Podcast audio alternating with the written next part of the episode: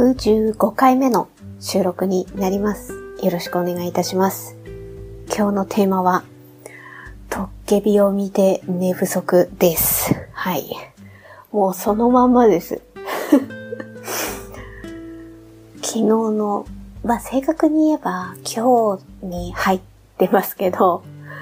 3時ぐらいまで見てたかな。ああ。3時ぐらいまで見て、それで、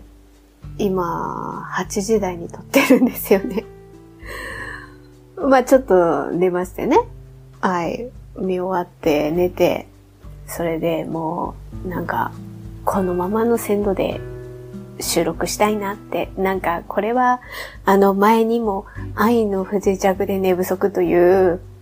えっ、ー、と、何回目だったかな。今ちょっと振り返っておりますが、えー、っと、100、うん、106回目だ。5月25日あたりに、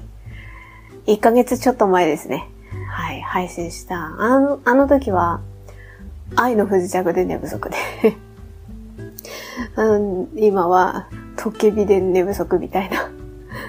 いや、そこまで、その時間まで見るんだったら、いや別に今日の日中に見りゃいいじゃんっていう話ではあるんですが、もうね、止まらない。でも、なんか、止まらないんだけど、あな、なんて言うんですかな。この、この、見てるこの時間を大切にしたい。なんか終わらないでって思う気持ちと、なんかこの先どうなるのみたいな、なんかこう、見届けなければみたいな、どんな使命感みたいな感じなんですけど、そのあたりが混ざって、あ、もうこれ今日も見て、とりあえず区切りつけないと、あ、まあ今日っていうかそのね、うん、このまま、まあ昨日の夜からなんですけど、正確に言えば、もう見続けて、もうとりあえず、とりあえずって言い方もあれですけど、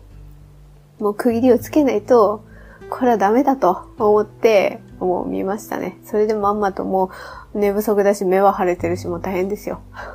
愛の不時着を見た時に、いや、なかなかもうこういうドラマないでしょう、みたいな風に思ったけど、甘かったですね。いや、素晴らしいな。また、なんか、出会えて嬉しいな。こういうドラマに。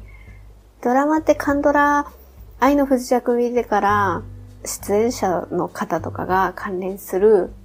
ドラマとかね、あと、YouTube とか、ポッドキャストなり、こう、おすすめしてくださる方とかいらっしゃいますよね。私なんか本当に、一歩目を踏み出した初歩の、初歩の知識しかない。まだ、お一人お一人の俳優さんの名前までわかるくらいじゃなくって、愛の不時着だってユンセリとかリー中隊長って言っちゃうくらいなあの、それで俳優さんの名前までパッと言えるまで全然ないんですけど、なんか、私はそれくらいなんですけど、もうハマられてる方の先人たちはたくさんいらっしゃいますので、そういう方たちがおすすめしてくださってるわけなので、で、まあ、まあ、トッケビもその一つだったわけですよね。それで見始めたんだけど、はぁ、なんかね、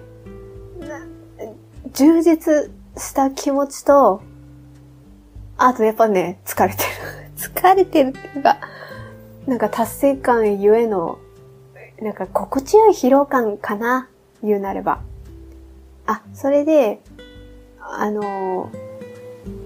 なる、えなるべくっていうか、内容に触れてしまう部分とかもありますので、もしこれからトケビを見たいとあまり内容を入れたくないと。まあそういう方がいらっしゃいましたら、ここから先は、あの、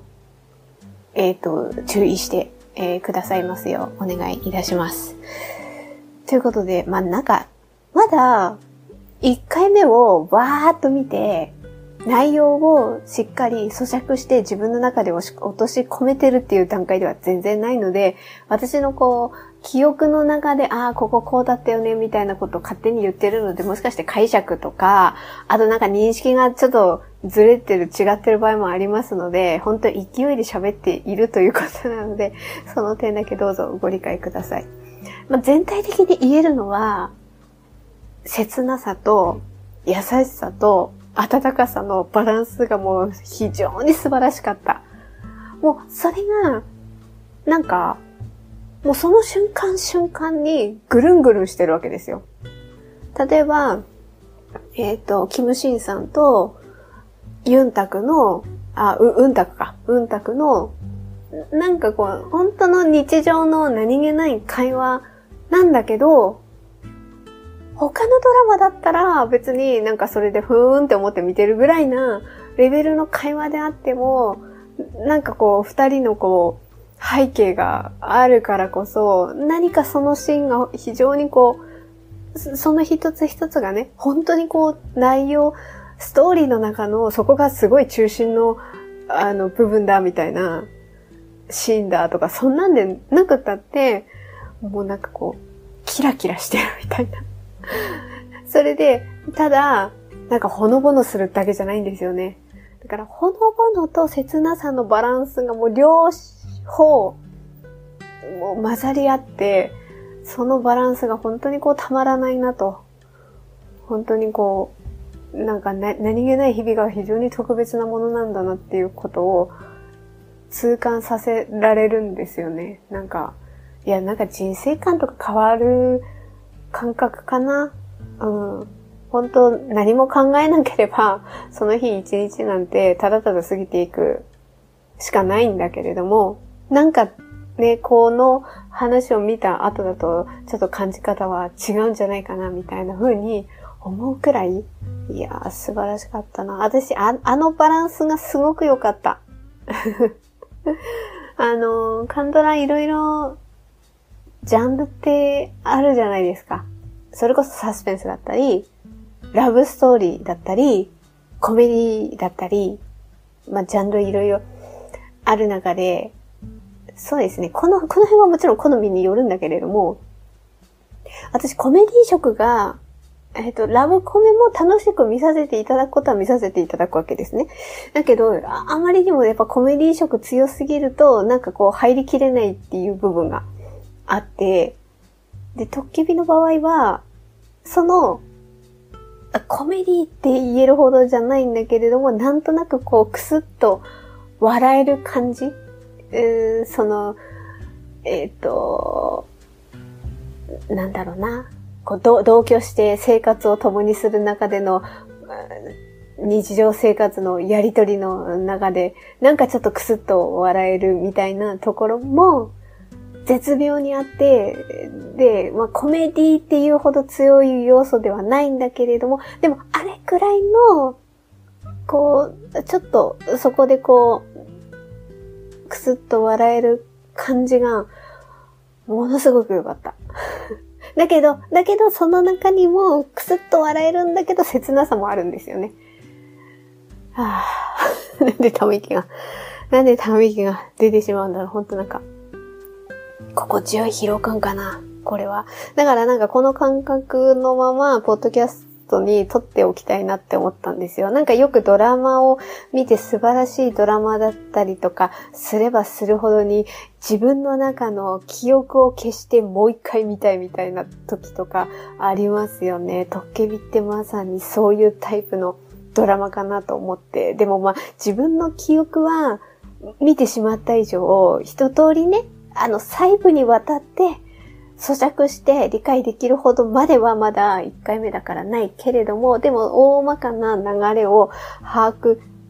してしまっているから、そういう意味ではもうあとは2週3週って見ていくしかないんだけれども、でもその中でも、この1回目を見終わった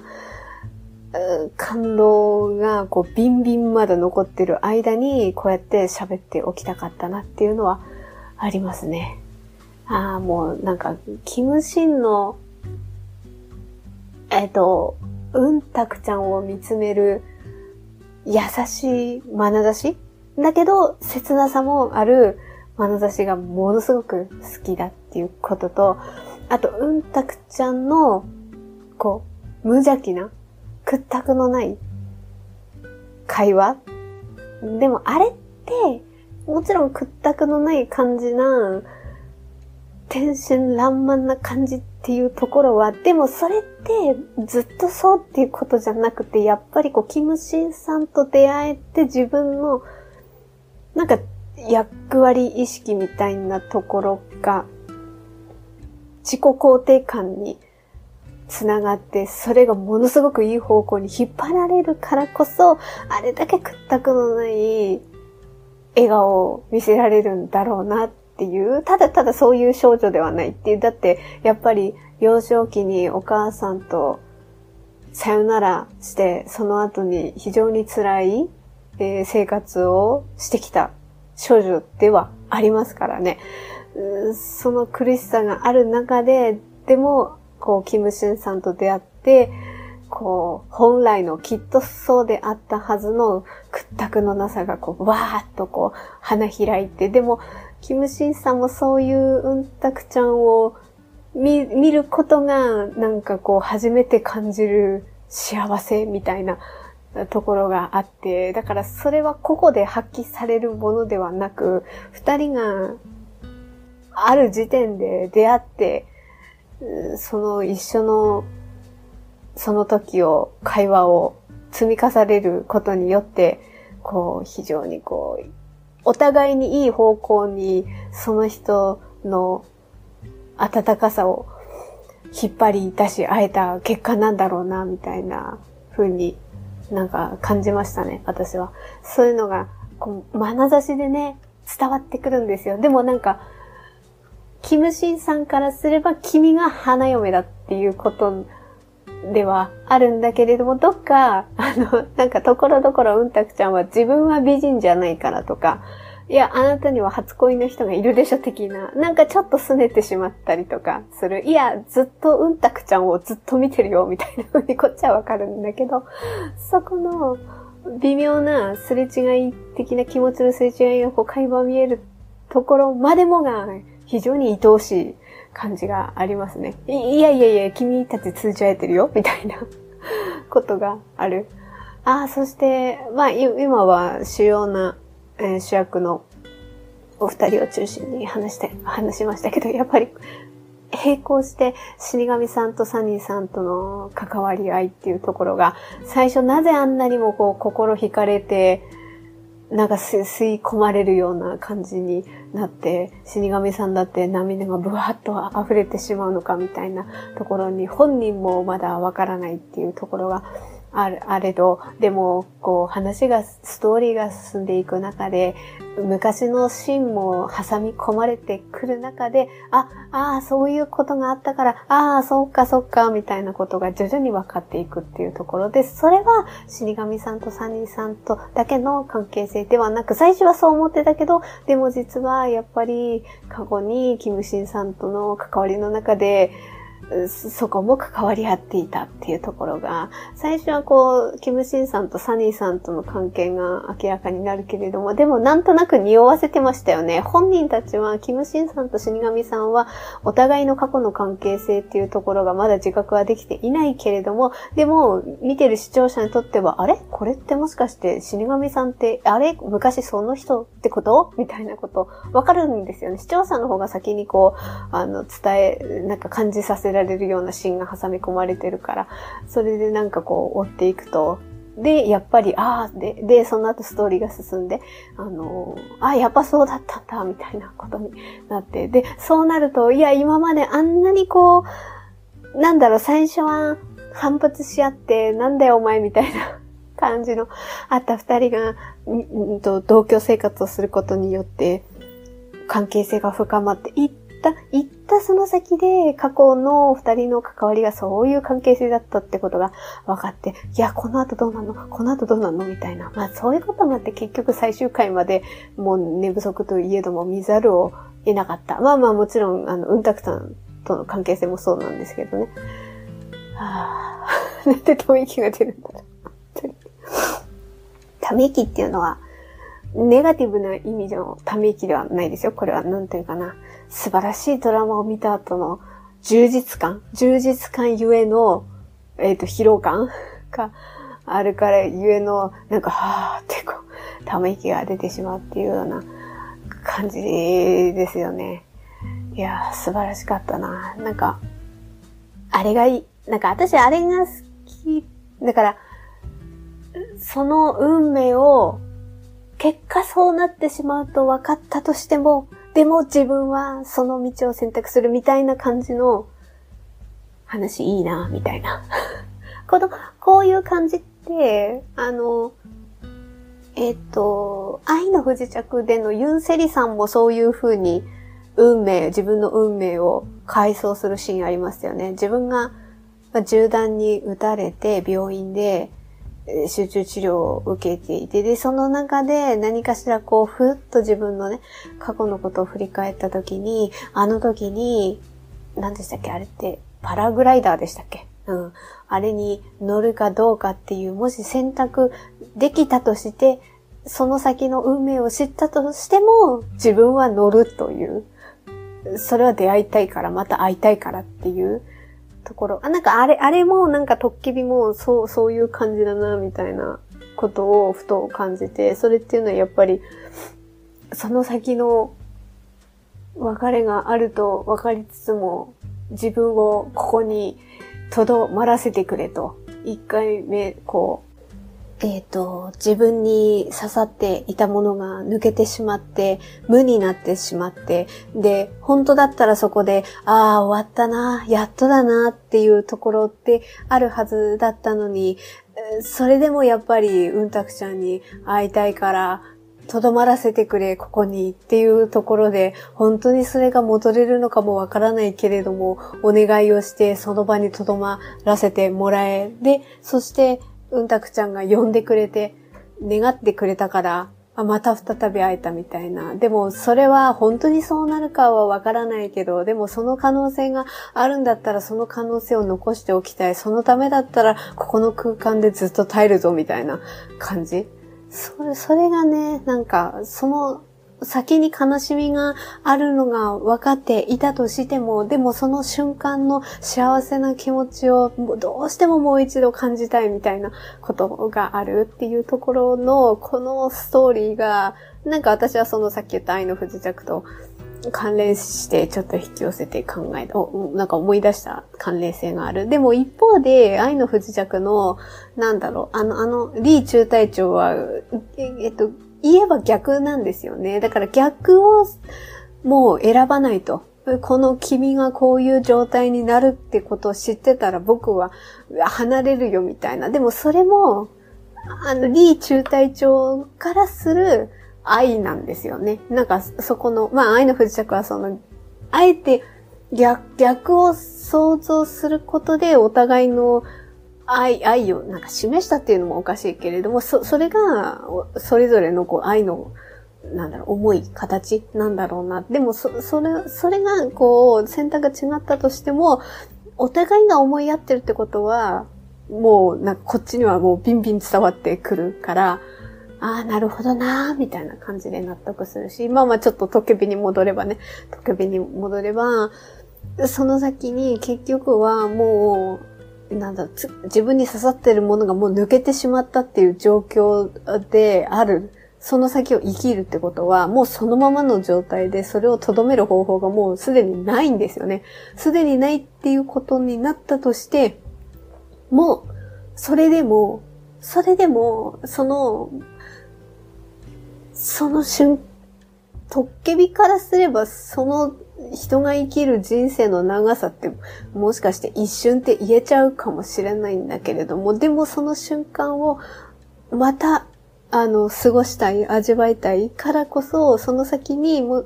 きっと、また悲しい状況が自分に押し寄せてくるのも分かっているけれども、いるけれども、やっぱり会いたい。その瞬間だけでも過ごしたいっていうことが勝ったっていうところに、それはその、キムシンさんの選択であり、それが達成する方法が残されてあるんだったら、それを自分は選ぶよっていうこと、それがその人の幸せなんだろうなと。だから、その最後の、あの、あのシーン、最後のあのシーンというか、だから、ラストにかけてのね、うん、その運命っていうところをどう解釈するか。あの最後のシーンで言うなれば、あ、記憶をあえて残したからこそ会いに来てくれて、会えたね、よかったね、こっから二人の時間が始まるねって言って、それをハッピーエンドとするのか、それとも、でもあのまま二人で過ごしたら、ゆ、ゆん、うんたくちゃんは年を重ねて、でもトッケビさんってずっとそのまんまなんだよねっていうふうに思った時は、それは本当に、えっ、ー、と、幸せなエンディング結末だったのかみたいなところって、そこは人それぞれの解釈の差が出てくるっていう意味では、それは愛の不時着のラストとはまた違うんですよね。そこの解釈は。もう、愛の不時着はね、その世界の中の現実的な話だから、あ、あ、そういう感じを二人は選んだんだね、みたいな、スイスで過ごすの選んだんだね、あ、そっかそっか、じゃあそこで会えるんだね、よかったね、みたいなことの終わりで、まあもちろんそれはそれで尊いわけですが、トッケビバストーリーが、やっぱりこう特徴的であるがゆえに、やっぱそこは現実とはまたちょっと違うストーリー設定があるがゆえに、あの最後に最後の最後で再び出会えたっていうところの解釈が、やっぱ人によって違ってくる。まあ、その違うことを、こう、いつ、いつまでもというかね、適度にこう感じさせてくれるストーリー展開っていうのは、それはそれでまた愛の不時着とは違う素晴らしさが私はあるなと感じていて。で、で、私のその解釈としてさっき言ったような感じですよ。その悲しみがきっと、またきっとというか、襲ってくるのを分かりつつも、でもその瞬間の幸せの気持ちを味わいたかった。あの味わえる瞬間があるんだったら、それを抱えて、ああ、トケビさんは生きていくことを選択したんだな。でもそれは、その人が選択して勝ち得た、掴み得た、なんだろうかな、物語なんだから、選択なんだから、それはそれで幸せなんだろうな。もちろん苦しいこともあるんだろうな。でも幸せなんだろうな。みたいな、そんな感じですかね。だから、悲しい結末とはちょっと言い切れない。いや、でもね、それがハッピーエンド、幸せ、よかったね、とも言い切れない。でも、どっちかといえば、その瞬間を自分で選び取れたってことは、そうですね。ど、どっちかを選択するんであれば、私はハッピーエンドの方の要素の方が高いかな。あの解釈を、その解釈をどう解釈するかにおいて、私はハッピーエンドの方に比重を置くような解釈をしている。でも100%良かったねとは言い切れないけれど、みたいな。なんか非常に、すごく、これを言ったらもういつまでも喋ってられるよね、みたいなことですかね。いやー。よかったな。やっぱりキムシンさんのうんたくちゃんの無邪気な感じを見てる幸せな眼差しとかが私は印象深いし、あとは、一回こう、自分に刺さっていたものが抜けて、なんだろう、一時離れたけれど、またうんたくちゃんが無自覚といえども、呼んで、呼び出してくれて、で、その後に記憶が戻った後の二人のシーンが、もう全部良かったな。もうだからそのためになんか、あ、あのシーンを、ああの、関わりをまたうんたくちゃんと持てる。その、それはきっと長い人生の中では本当の一瞬だけれども、あれがない、あるかないかでは多分違うんでしょうね。で、ある人生を、ある人生、だからそれは時が経てば思い出になっていく。でもその思い出を、思い出を心に留めさせておくことこそが、きっと、キムシンさんにとっては幸せであって、みたいな。またこんな、こんな感じでぐるぐるもう